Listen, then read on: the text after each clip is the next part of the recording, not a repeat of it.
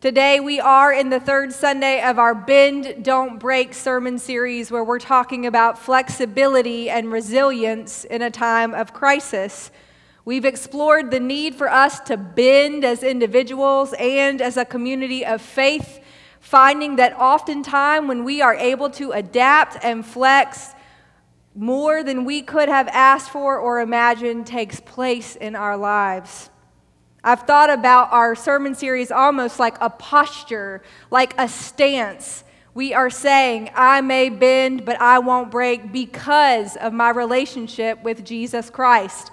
But today we are going to complicate or nuance or twist that message a little bit to look at it from a different angle. Last year, around October, my partner Mark and I went to the infamous Cracker Barrel one evening for dinner. By evening, I mean that it was 4:45. I love everything about Cracker Barrel, especially as we approach the holidays. The brown tiled floors, the wood burning fireplace, the checkerboards, the lanterns on the table, the rocking chairs, the old timers breakfast. Like, that's literally what it's called. I'm not making fun of people. And of course, that shop that you can never seem to escape without buying something. So when we finished eating, we were looking around and we saw this amazing Santa Claus tree topper. Santa was sitting in a plane and there was a little message behind it that said Merry Christmas, and he continued to fly around the top of the tree. Our son Lewis was 18 months old at the time, so we thought, we've got to buy that. He will love it. I looked at the table next to the tree and couldn't find it, so I started digging underneath the table and still couldn't find it. So Mark went to the car while I went to find someone to help us out. This sweet teenager came over and double checked the table for me. Then he actually got down on his hands and knees and started crawling underneath it. Sure enough, he moved something too fast and knocked into the table, and everything that they pile up on those tables started to tumble to the ground. I'm talking ornaments, picture frames, figurines, everything broke. I looked at him and I said, I don't think we want that Santa anymore. I'm kidding. I didn't say that. He looked at me and said, Well, let me go see if we have one in the back. Today, we are going to acknowledge that even though we want to bend and not break, there are times when everything falls off the table and shatters. There are times when we feel broken beyond repair. There are times when we are holding the fragments of our hearts, unsure if they will ever be put back together and we will ever feel whole again. Today, this is where we find Job, this man of great faith, is lying on the ground literally, and his life is shattered. His livestock, his servants, his children have been kill- killed. His body is covered with loathsome sores. And the text says that his three friends heard of his trouble and met up together to come and console and comfort him. And as they were in eyesight of him, they couldn't even recognize him because of the pain he was in. They raised their voices and they wept aloud. They tore their robes and they threw dust in the air. These were all conventional ways to express distress and mourning. And when they got to him, they got on the ground with him. And for seven days and seven nights, no one spoke a word. Now, up until this point in the text, Job has yet to give up on God. He has refused to be completely broken. His wife has even provoked him, saying, Forget your integrity, curse God, and die. But Job has replied to her in chapter 2 If we receive good at the hand of God, we have to receive the bad. Yet, what happens in this scene and the ones to come is of pivotal importance. Now, in terms of literary style, the narrative of chapters 1 and 2 is called a prose tale.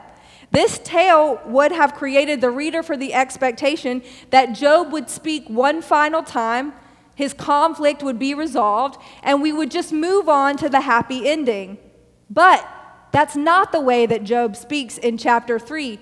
The way in which he speaks confounds that narrative expectation, and it tells the reader that immediate resolution of his problems is impossible. what we see is that in their silence, Job's friends present a contrast to Job's wife. And it is actually the space created by their silent presence that allows Job to understand how he truly feels. His feelings lead him to an outburst, and it is the outburst that will lead to his ultimate healing. And so the story of Job has much to teach us. We cannot gloss over our pain and rush to a happy ending where our true feelings are never addressed. We cannot cover the loathsome sores on our hearts and our bodies with band aids, expecting healing where we have placed a couple of patches. We must learn to embrace the silence that teaches us where it hurts. And we have permission, even as people of great faith, to be on the ground when life shatters around us, to be silent, to shut down, to weep, and yes, to even have an outburst at God. We're not going to look at the entire book today, but what follows this silence is very important. The literary style shifts and chapter upon chapter, we hear these deep theological questions being raised through poetic dialogue. Job is mad and he is heartbroken, and all of his suffering has called him to challenge his beliefs. For example, we see that his, for his friends, suffering is the occasion for moral and religious self examination. God must be trying to test you or teach you, so you need to pay attention. But Job takes a different stance. Rather than turning to this inward self examination, Job demands an explanation from God. Job doesn't know what he did to deserve this because his prior theology was the same as the friends. If you're good, you receive good, and if you're bad, you will be punished. Job knew that he was good and he wanted answers. In other words, what we see is that Job's friends argue from the tradition of their uh, time, while Job grounds his understanding in his new experience of suffering. And so, Job gives us permission to re examine our theology in light of our suffering and even to test the methods by which we make theological claims. Job and his friends present two different ways of grounding knowledge. I believe as Christians, we have to get more comfortable with this. We have to get more comfortable with this process of sanctification, believing that we are growing and maturing as disciples who allow for questions and see particularities instead of accepting generalizations and simple platitudes about our faith. We have got to get comfortable defining and then redefining what is truth over our lifetimes as we are informed by experiences of suffering. Job gives us permission to change our minds about what we believe. In other words, brokenness is an opportunity for theological reevaluation. But most important for us today is the place we are in in the text. It is the silence that Job is sitting in, and it is the model Job's friends present. There is a time to mourn with those who mourn, and there is a time for theological dialogue. Our very first response is to see another suffering, to weep aloud and tear our clothes and join them on the ground and hold vigil with them not saying a word. It is actually our silent presence that allows the one who is suffering to make their own conclusions instead of hearing our commentary. Some of you may know this, but the most frequent type of psalm in Scripture is the individual lament. Most of the time, these laments take a turn to a profession of trust and confidence in God and a promise to praise God or to offer a sacrifice. But in the Psalms, there are also communal laments. And what I find very interesting about these communal laments is that they are less likely to turn from a lament to praise. The lament literally just lingers in the air. There is no happy ending. For example, listen to the end of Psalm 44. Rouse yourself. Why do you sleep, God? Awake. Do not cast us off. Why do you hide your face? Why do you forget the afflicted and the oppressed? We sink down to the dust. Our bodies are on the ground. Rise up and come to our help. I think it's kind of awkward and uncomfortable to end with no resolve. I find it true for myself and for many of us that to be that raw is unsettling. It is uncomfortable to be broken. So instead, we act like things are fine. We compartmentalize our pain, shove it away into the recesses of our minds, hoping that it will never come up again, but it does. We numb out, we distract ourselves, we buy things. There's a reason that it's called retail therapy. And right now, in the midst of COVID, I think there is more heartache than ever before because our world has stopped running at such an incredibly fast pace. Everything has slowed down long enough for us to see the broken pieces of our hearts and our homes and our world. So today, I am wondering who just needs to sit in pain and be broken. Who needs permission to be exactly where you are without moving on to hope? Who needs silence to lament? I'm going to give you that permission and I'm going to give you that silence.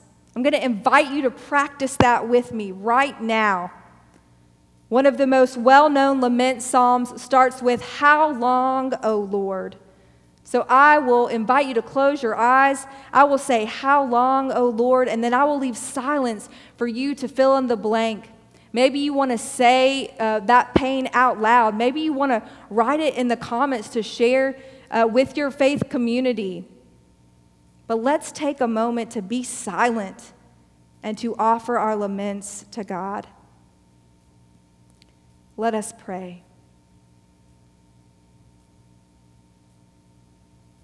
How long, O Lord?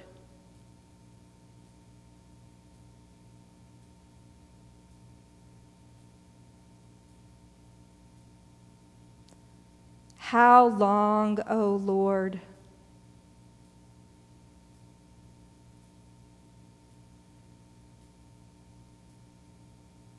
How long, O Lord?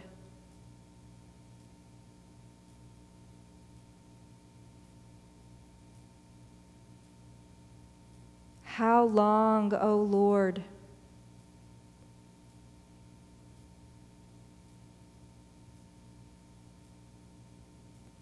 How long, O Lord?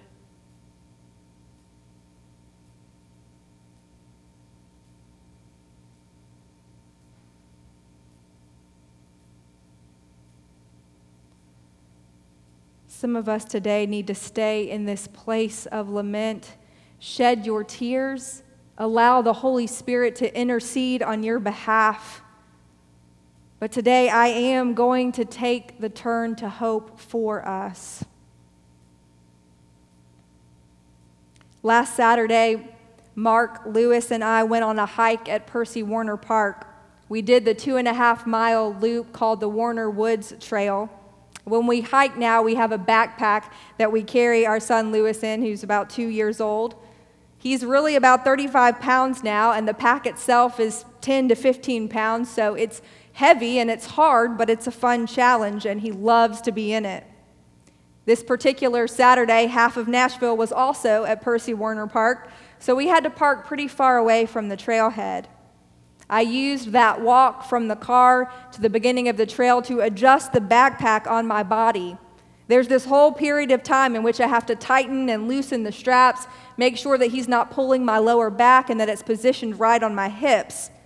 At first, it truly is painful, but after a while of walking in, it's as if he sort of becomes a part of me and I ignore the pain and everything just becomes light and fun. Now, when we got to the trail, the steepest part is what we come to within the first five minutes. So we're climbing this steep incline, and about halfway up, this man comes by with his walking sticks, and he says to me, You got it, Mama. It's hard even without the extra weight. And when he made his way to the top, he sort of turned his head and he said, You're almost there. As we reached the top, breathing hard, Lewis said, I did it. And I was like, Child, I did it. But we celebrated together. We walked slowly as a, the trail leveled out under the beautiful trees. We stopped for some water. He spent time touching trees and singing songs, and we enjoyed being together as a family. What I've learned is that the journey of healing looks a lot like this. When you've experienced the deepest, most hopeless place, unsure if you can go on, there is an adjustment period you have to endure. If you can hold on, the weight you're carrying doesn't necessarily leave you, it becomes a part of you. And over time, it doesn't hurt as bad, and one day you even find joy again. So, if you are in the middle of a dark night right now, if you are face down on the ground, put one foot in front of the other. You are not hidden or forgotten or hopeless. You are not broken beyond repair or defenseless. God will come to your rescue. God will send an army of people to surround you silently giving you strength or audibly saying to you, You got it. Life is hard even without the extra weight. You're almost there. Thanks be to God. Amen.